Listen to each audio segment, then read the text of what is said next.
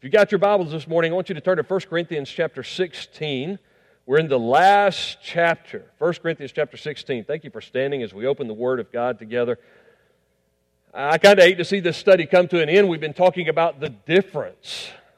And not only will we discover in the Word of God today that we are to be different, one of the defining characteristics of a Christian that should make us different should be our generosity, but not only is that something that is made different in us by the Spirit of God living in us, it is something that allows us to make a difference in the world. We can make a difference because of our generosity. So I want to uh, look at this passage this morning and see what the Lord has to say to us about making a difference through generosity. He says, Now about the collection for the saints.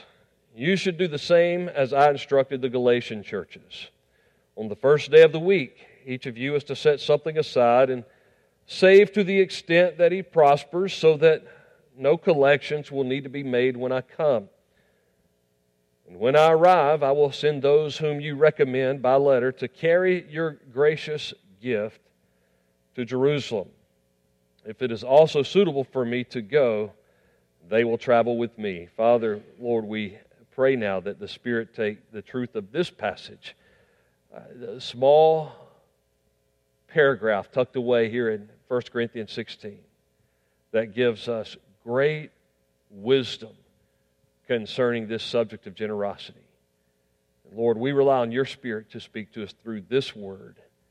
We also rely on your Spirit to work through us to help us to live it and apply it in our lives. I ask that in Jesus' name. Amen. You can be seated. If you go to a doctor and he begins to ask you to lay on your back and maybe around your abdomen, he begins to poke and prod and push and that sort of thing. Uh, what he is hoping you won't do in that moment is go, ow, that hurt. But if you do get to a place when you're having your physical, when you're having your checkup, your annual checkup, and the doctor pushes and, pokes and prods in an area, and you do cry out, Ow, that hurts, that's usually an indication that there's more work to be done in that area. I know a lot of times for pastors it's difficult to preach on passages of Scripture like this because you're like, when I begin to preach on giving, a lot of people will say, Whoa, you're stepping on my toes today in this area of giving. But if something comes across to you, and even as pastor of this church, when I read the Word of God, there oftentimes the Spirit of God takes that word, digs deep into my soul, and it hurts a little bit, then that means there's some more work that God needs to do in your life in that area. And so we're talking about the area of our generosity, the area of our giving. And we're asking ourselves this morning do we need some attention here? Because if this is something that God's doing in our lives, if it's a difference He's made in us, and we realize that through generosity we can make a difference in the world, then we definitely want to be healthy in this area. We want our church to be healthy in the area of generosity. We want our homes to be healthy in the area of generosity. Last week we looked at being stewards of spiritual gifts. If you've been given a spiritual gift, and we all have, then we're to exercise that gift. We're to be gracious with those grace gifts. Next week, we will be looking at relationships and the importance of leveraging relationships, not exploiting relationships like, hey, what can I get out of them? But how can I make the most of my relationships so that those relationships glorify God and impact our world and make a difference? How can I make a difference in the lives of others, establishing relationships and, and impact the world through those relationships. So we're talking about stewardship in all of those areas. Today it happens to be in the area of our generosity, our, our, our, our resources, our blessings, and managing those for the glory of God. And so this is just another area of many when it comes to stewardship. Uh, we start with ourself and our gifts and all that we are in and of ourselves, giving ourself fully to God, fully to be used of Him. And then the resources He blesses us with, makes us stewards of. And then the relationships that He brings into our lives. And so we've got an opportunity to be impactful while we're here, to touch our world with our generosity. It's not a popular subject by any stretch of the imagination. I know some people say, well, you, if you go to church, man, every Sunday the pastor preaches on giving. And those of you who know uh, me and have been a part of this church for the years that I've been here, you know that that's not the case with me. I don't preach on giving every single Sunday. Um, some pastors just got to confess, well, that's an area where we need to focus. Some would say, Pastor, you need to preach more on that. As a matter of fact, some of the most controversial passages of Scripture, I'll have people come and say, well, well, Pastor, you need to preach on giving, or you need to preach on hell more, you need to preach on this. Well, one reason I'm an expository preacher, I like to preach through books of the Bible. That's not always the case. I might deal with certain subjects, certain topics from time to time, and pick a text that deals with that. But often I work my way systematically through the Bible, methodically through the Bible, because that will cause me to come up on subjects as often as God comes up on those same subjects, right? And so if we work our way through 1 Corinthians, we'll touch on giving as often as Paul touches on giving under the inspiration of the Holy Spirit. And so I, I remember the late Dr. Jerry Falwell said one time that it was going to be on his tombstone uh, the verse of Scripture that said, And the beggar died, because he said, I'm always asking people to give more and invest more. And he did that out of a mentality of let's invest in the kingdom and let's make a difference. Now, it's not a popular subject, the subject of giving, but you might be interested to know that 16 out of the 29 parables that Jesus told. 16 out of 29, that's a pretty high percentage, right? 16 out of 29 dealt with money or money management or stewardship or investing in some way or another, investing resources. And so, if we preach and teach the whole counsel of the Word of God, we're going to deal with the subject and we're going to be the better, the healthier, the wiser as a result of it. So, this morning we're looking at a subject as Paul's talking to the church of Corinth about a gift, a collection, an offering. We're looking at the subject uh, uh, of making a difference through generosity and, and how we can be good stewards of the blessing. So let's, let's kind of answer that question with a text. How can you and I be good stewards of the blessings that God has placed in our lives? And the first area I want us to think about is our witness this morning. Think about our witness. See, stewardship our giving, a giving of an offering, give, investing our financial resources in the kingdom is an investment in the mission of the church and in the kingdom of God. You might say, Pastor, that's a no brainer. That's why we give. It's not to, to uh, make us feel better or to give us a little endorphin kick so we can pat ourselves on the back. We give because we're investing in the mission of the church and in the kingdom of God.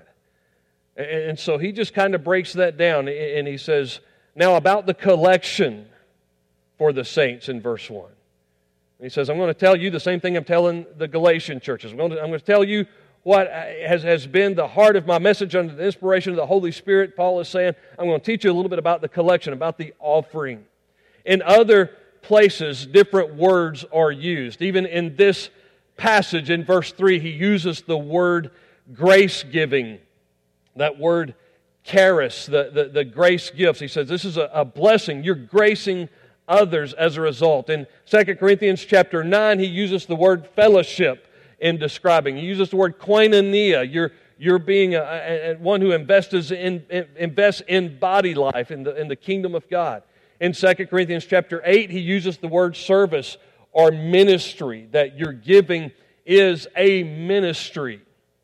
And so we need to keep that mindset. We're investing in the mission and ministry. We're investing in the mission of the church and in the kingdom of God when we receive an offering for the glory of God in God's place of worship. Here, the word is logia. We get, uh, you know, the, the, the, root of that word, logos. It's the words. Here, it's, it's plural. It's talking about the communication. In other words, your worship in tithes and offerings, your offerings, your giving is an act of communicating something. It's communicating your heart for God, it's communicating a love to others that's going to be shared in reaching them and ministering to them. The church is where, when we think about the church that this was going to, this offering was going to be taken up, and this offering was going to be invested back all the way to the church in Jerusalem, where this church was facing great drought and famine that was leading to the church being in a severe time of struggle. And so they were investing in a mission church, but a mission church that had been the original church that uh, eventually led to their even coming into existence as a church. And so there was cooperation in the giving here, and, investing in the kingdom and in the, the church that was struggling back in Jerusalem. In Galatians chapter 6, when, when he refers to the, the Galatian churches, and I'm instructing you in the way I instructed the Galatian church, we get some great commentary on what that giving was all about. The best commentary on the Bible, by the way, is the Bible. I'm glad some of you remembered that. Some students in here that knew that, right? The best commentary on the Bible is the Bible. And, and so we want to keep that in mind. Now look at the book of Galatians, and in chapter 6, turn right past 1st and 2nd Corinthians, and you get to the Galatians, Ephesians, Philippians, Colossians, and Galatians chapter 6 we find some great commentary on this offering and how the attitude and, and all of that should be when it comes to investing in the mission and ministries of the church and in the kingdom of God. He says, The one who is taught the message must share his goods with the teacher. Now, that is talking about uh, financial provision for the pastoral ministry in the church. Now, I'm not one to stand up and preach on the preacher's salary, but there are some arguments in some circles that you shouldn't be in vocational ministry um, there is biblical grounds for vocational ministry, saying be sure that you're meeting the needs of those who are in full time ministry, and that ministry especially if they're teaching the Word, if they're taught the message. In other words, if they aren't preaching and teaching the Word of God, don't support them financially. That TV preacher that's on TV asking for money, if he's not preaching and teaching a biblical message, don't support that ministry financially. And then he says, Don't be deceived. God is not mocked, for whatever a man sows, he will also reap. That's that principle of sowing and reaping. It's a principle that Jesus taught as well. He said in uh, Luke chapter 6 and verse 38 Give, and it will be given to you, good measure, pressed down, shaken together, and running over. That means that instead of coming to a place in our life where we say, Well, Pastor, I want to invest in kingdom ministry, I want to give, but I just can't afford it, Jesus would say, No, sorry, you can't afford not to. You can't afford to miss out on the blessings of God on your life that result in you declaring that you are a channel of God's blessings and a good steward of those blessings. And he goes on to explain that in this passage because the one who sows to his flesh will reap corruption from the flesh, the one who sows to the Spirit will reap eternal life from the Spirit. There's this principle of sowing and reaping here. So we must not get tired of doing good, for we will reap at a proper time if we do not give up. And so he's saying, invest in spiritual things, invest in spiritual matters, even in your own personal life. Invest in those things that make an eternal difference in a spiritual uh, a spiritual difference, a spiritual impact in you. And there he says, therefore, as we have opportunity, now he's talking about investing in others, as we have opportunity, we must work for the good of all. And then he says this, especially for those who belong to the household of faith. And so he says in Galatians 6, I've been instructing the church at Galatia, you're to invest in kingdom ministry. You're, you're to invest in those ministries that all uh, support the work of the Word of God. And so support those that are in ministry, that are preaching and teaching the Word of God, those who are taking the Word of God to the mission field. We're to support those. If they don't hold high the Word of God, we're not supposed to invest in those missions and those ministries. And then he comes back and he says, and you're supposed to take care of one another in the household of faith, especially those of the household of faith. And so, while yes, there is a, a, a, need for benevolence ministry that reaches out to those who are outside of the church, giving a cup of cold water in Jesus' name, their greatest need is the gospel of Jesus Christ. But there should be something about how God's people take care of each other, even more so than how they give to those outside of the church, that makes those outside of the church say, Wow, it'd be nice to be a part of a church because those folks look after one another. Those folks care for one another. Sometimes we get so caught up, and I hear this, I hear this indictment preached against the church that's totally not biblical. And, and they'll say, well, the church needs to be the one out there doing everything the government's doing. And the church should be taking care of all those people and all of those needs. Not necessarily. The scripture says the church, first of all, needs to take care of the church in such a way that they're providing and encouraging and, and, and, investing in one another, that those outside of the church realize that they're missing out. Listen, if you have a child rebel in your home and they say, I don't want anything to do with this family anymore, and they run away, and you say, Well, as long as you run away, I'm still going to meet your needs, they're not going to come home. But if you show tough love and you say, listen, if you're going to be far from your family and you're going to be far from God, we're not going to meet those needs anymore, then they might realize wait a minute, like the prodigal son, it was much better at home. I think I'll come back home. And so when the church is doing what Scripture teaches us to do, especially meeting the needs of the household of faith, then those outside of the church are saying, I might be missing out on something. And so God didn't call the church to do all of the world's benevolence. Now, we're to be gracious, we're to give to missions, and we're especially to give in a way to take the gospel to the lost and those outside of the church. And we are to have those moments of giving the, the, cup of cold water in Jesus' name. But even Jesus, then at the woman at the well, when he's ministering to her and he's saying, Look, if you'd asked me, I'd have given you living water. Jesus is teaching us there. He's more concerned about the spiritual needs of those outside the church than even the physical needs. And if we're not careful, we'll do so much missions and, and work all around the world that does everything to meet all kinds of needs so that people still die and go to hell separated from the living Christ. They just have more clothes and are better fed. They need the gospel first. So we invest in the Word of God, and we invest in the body of Christ, and we invest in, in the preaching and teaching and the missions and evangelism and all that takes the Word of God to our world. And so he says, Man, here's the blessing give, and it'll be given to you. Become a channel of that blessing. But, instead, we start kind of deciding what's mine and what's God's stewardship is coming to a place in our life where we realize it's all God's anyway. God's just uh, telling me where to appropriate it. Uh, one preacher told his wife one time he had they, they had two little baby goats, and he said, Listen, one goat's God's and one's ours. And, and later on, one of the goats died, and he said, I've got some bad news. God's goat died. So, sometimes we get like that. I'm like that. You know, I, I remember when Tina and I were, the cupboard was kind of bare, and we were newlyweds. We were living down in, on the coast in North Carolina, and uh, the cupboard's bare sometimes now, but it's because we have an 18 year old in the house. Um, but it's one of those days, and I, I, you know, I had some change in my pocket, and I had, had, a few bucks, and I went by McDonald's, and I got us a, got us dinner, so we didn't have to uh, worry about cooking anything that evening. And I've got this bag of, uh, you know, I've got a couple of drinks. I got this bag, uh, uh, you know, with, with, fries and everything else in it. And, and as I'm headed home, somebody pulled out in front of me and I had to slam on my brakes. The bag went forward and one of the bags of fries just spilled all over the floor of the car. And I came in the house and I said, Tina, somebody pulled out in front of me. The good news is I didn't hit them. I got on the brakes. The bad news is I spilled all your fries. we don't want to, we, we want to lose what belonged to God, not what belonged to us, right? We want to hold on to it. No, that's mine, God. Don't touch that. But when we look at this passage and we look at all of these other words like fellowship and ministry and grace and words that were used for the, the, the opportunity to give, we realize that God's called us to come together in sincere fellowship, giving to support ministry and missions in a way that undergirds the proclamation of God's word, teaching that equips the saints, discipleship, teaching that communicates the gospel, evangelism. Those are the ministries kingdom ministries that God has called us to invest in first and foremost. In Matthew chapter 6 and verse 20, it says, Lay up for yourselves treasures in heaven.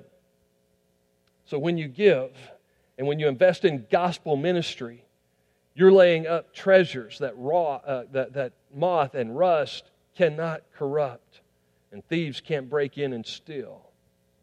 When you invest in ministries, you, say, Well, it's just an act of work. At the end of a worship service, we pass a collection and we receive an offering, and that's just to keep the lights on.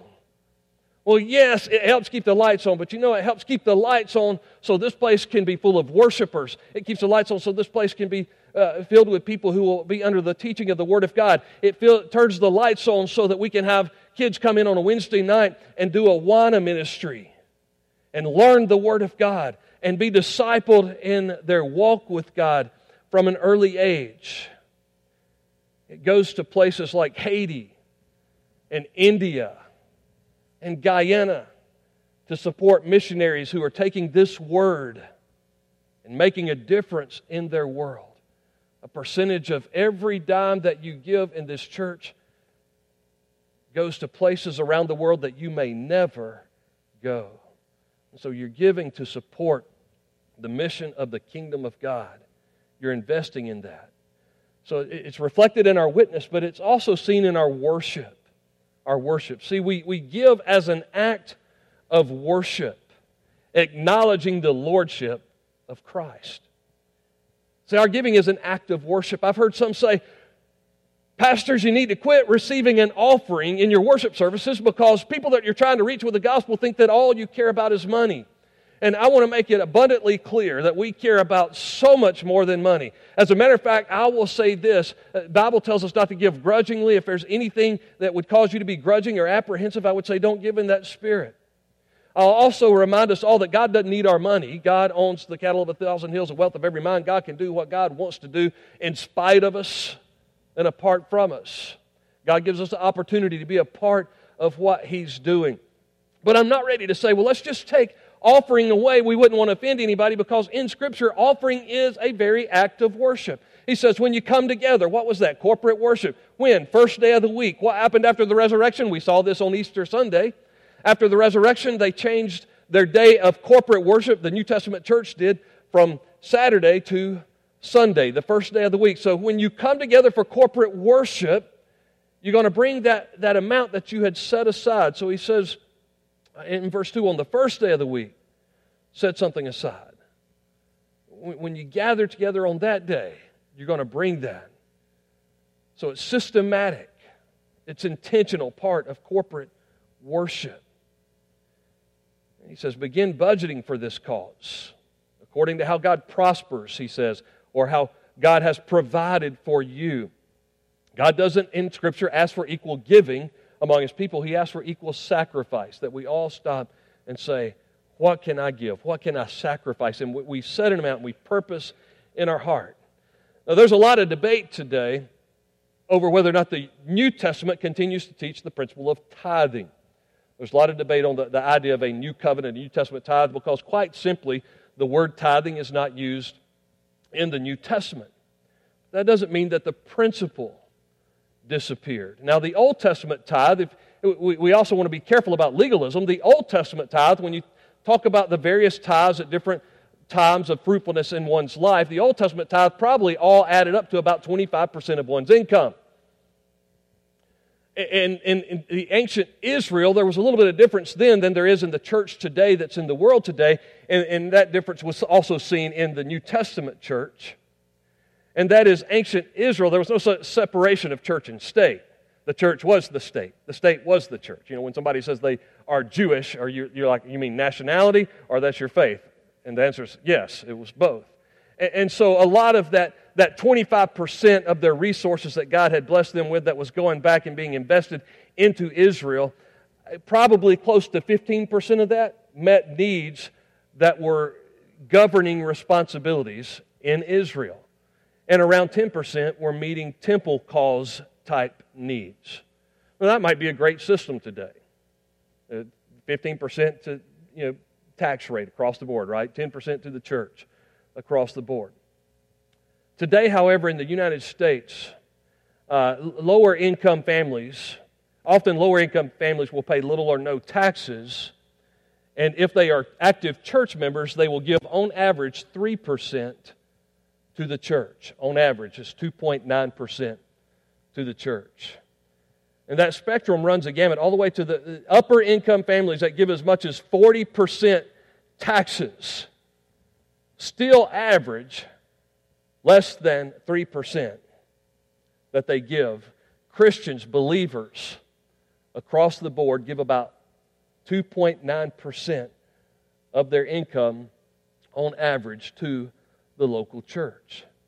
And by the way, Jesus wasn't rattled about the whole tax thing. I know some of us are saying this morning, why in the world would I want to give 25% or whatever to the government and, and, and only 10%? To the church, and, and, and if the government would tax me less, Jesus said, Look, render under Caesar what is Caesar's. So he didn't say, Hey, don't pay your taxes and, and invest in the kingdom instead.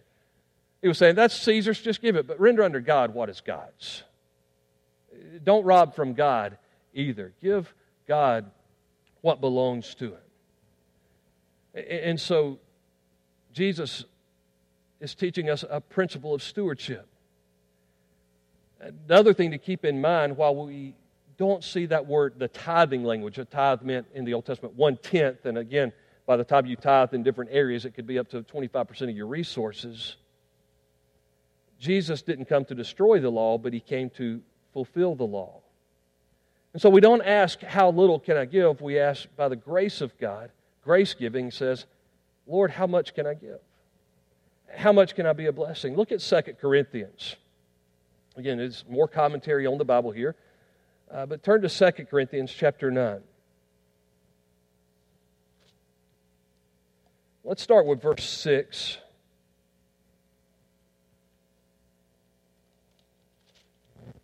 Listen to what Paul, he's still talking to the church of Corinth here, and, and, and probably what might have been a fourth letter by this time. He says, Remember this the person who sows sparingly will also reap sparingly, and the person who sows generously will reap generously. Each person should do as he has decided in his heart, not out of regret or out of necessity, for God loves a cheerful giver.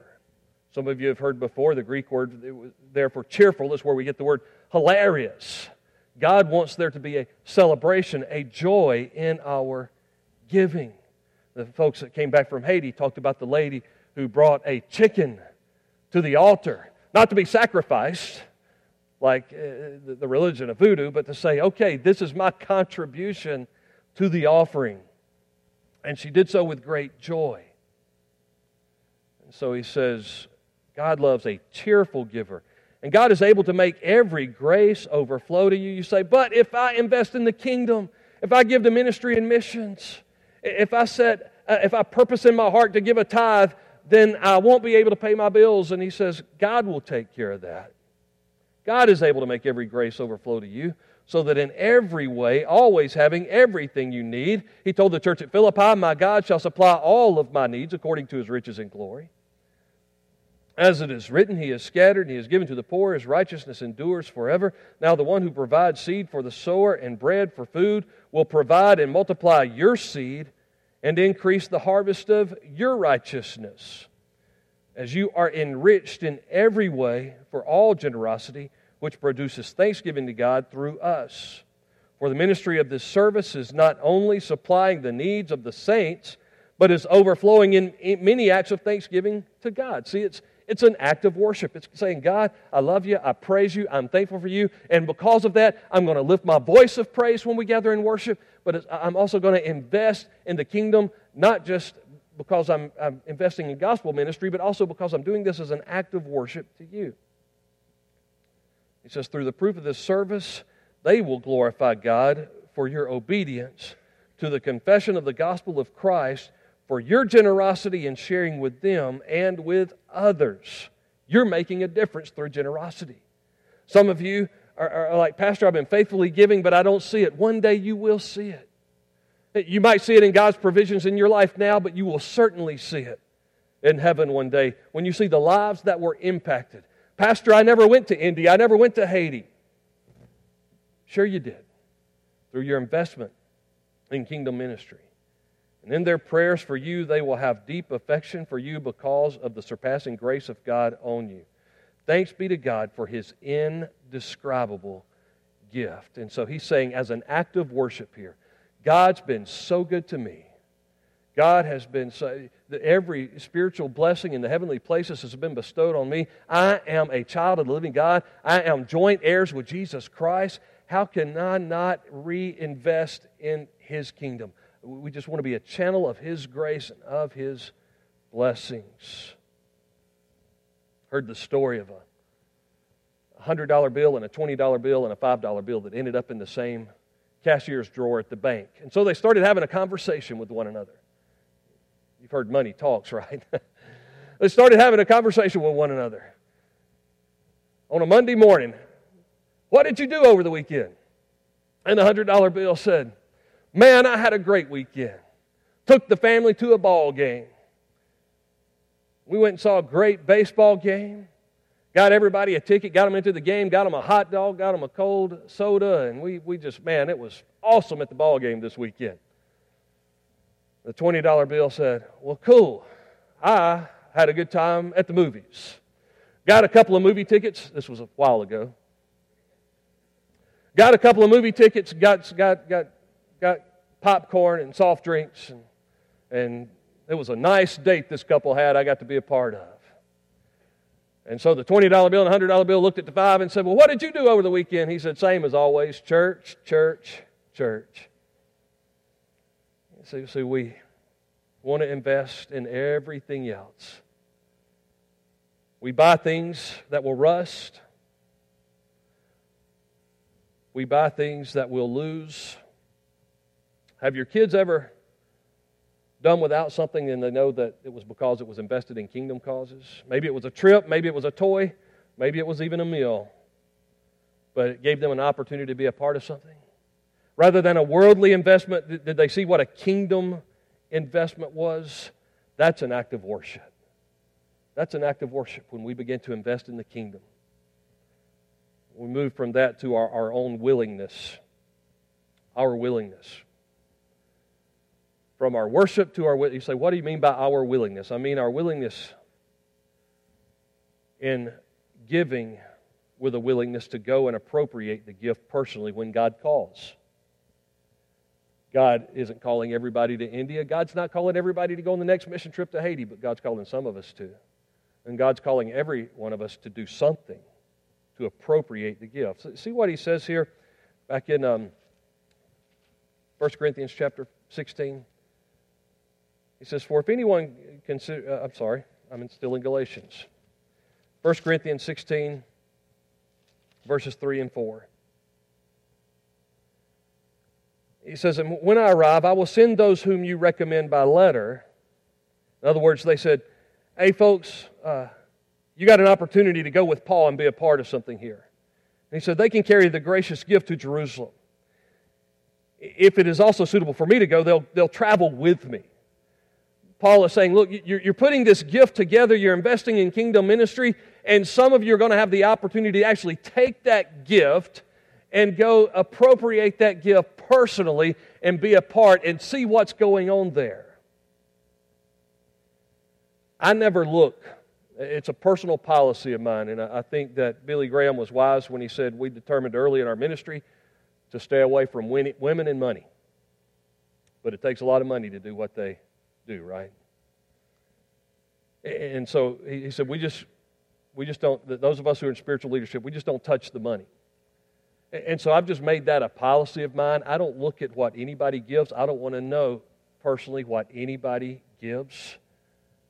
Uh, unless somebody just hands me uh, a check or something, or, or, or, it says, put this toward a particular ministry, I'm usually clueless as to what individuals give, except for one thing. You can see when somebody's invested because they're willing to appropriate that investment. You can tell by people that are actively serving in ministry are invested in that ministry. Why? Because Matthew 6 21 says, Where your treasure is, there your heart will be. If somebody's heart's not in worship, they're probably not investing in worship. If somebody's heart's not in missions, they're probably not investing in missions. If somebody doesn't have a heart for a church to reach kids with the gospel of Jesus Christ, they don't have a heart for us to have a, a, strong student and children's ministry. They're probably not financially invested in student and children's ministry. So we've got to be invested personally, willing to appropriate it. You, you begin to give yourself with the gift. See, that's part of the, the stewardship process where we give, uh, Paul says, I urge you into the church at Rome, I'm begging you by the mercies of God, because you've received from God, by the mercies of God, give yourself, give your bodies as a living sacrifice, holy and acceptable unto Him. This is your reasonable act of worship. So if we're not willing to give ourselves and say, Yes, let me roll up my sleeves and find out where my spiritual gift is and serve God in this particular ministry and serve God in this particular area and not just come and receive as a consumer, but give and, and, and give my life, those people who are investing their very lives in it are probably also the ones who are investing other resources in it. Those people who say, I hate to miss worship because I'm so invested in that worship. Those who come hungry for the word because they're invested in that word. You know, we don't want to miss a meal that we've paid for, right? I, don't know, I know yesterday that Athens Christian FFA did their barbecue, you know, and most of the people who bought tickets showed up to get their meal. I'm sure some of them didn't. I've made that mistake before, not showing up to get a meal that I'd paid for, but, but most of them, the overwhelming majority that bought a ticket for a barbecue plate, guess what? They showed up to get the barbecue plate because they don't want to be invested in something and then not receive. So when you invest in the ministry of the Word of God, you can tell because people want to be there to receive that Word that they've invested in. When you want your children to be involved in student ministry, because when we receive an offering, we're investing in student ministry. For some of us, that means we're going to go on that mission trip because here at Trinity, we designate a significant percentage of our missions budget to help people go on a mission trip. So some of you are called to go and appropriate that, to serve in that children's department.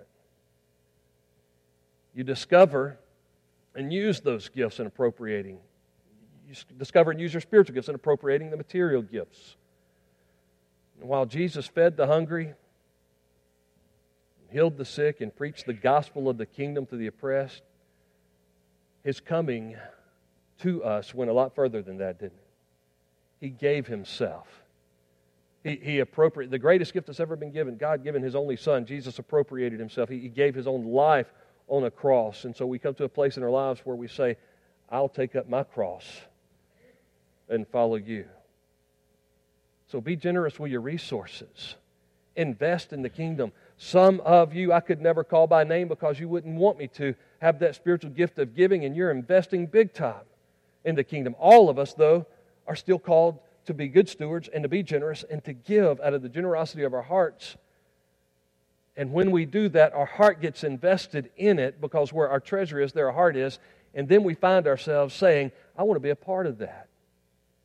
And I want to encourage it. Do that. Be a part of it. Get involved in appropriating what you're investing in and helping care and steward that investment. Jesus did by giving us his very life. And so some of you this morning just need to give your life on the altar to him. Would you bow your heads with me?